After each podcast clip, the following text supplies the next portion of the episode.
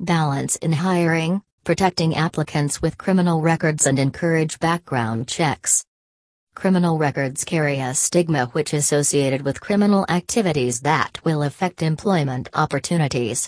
Employers avoid hiring people with criminal records because they are afraid of being exposed to liability and feel criminal records say poorly on a person's character, making these applicants less qualified and less desirable option.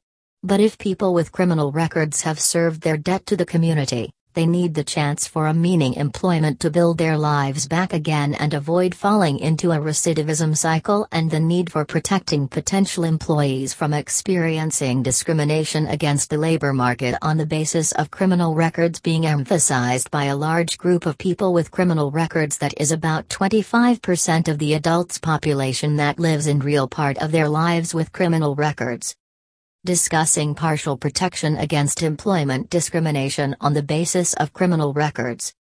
Employers are always held liable for discrimination against potential applicants with criminal records suggests an incentive to avoid becoming aware of criminal records by not conducting any background checks.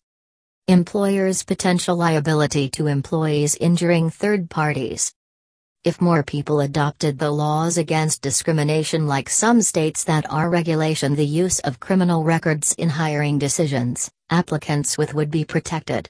Those applicants with criminal records that impacts suitability of positions for which they apply would be protected against being turned away from applying because of their criminal records, promoting the goal of rehabilitating and reintegrating people with criminal records into society.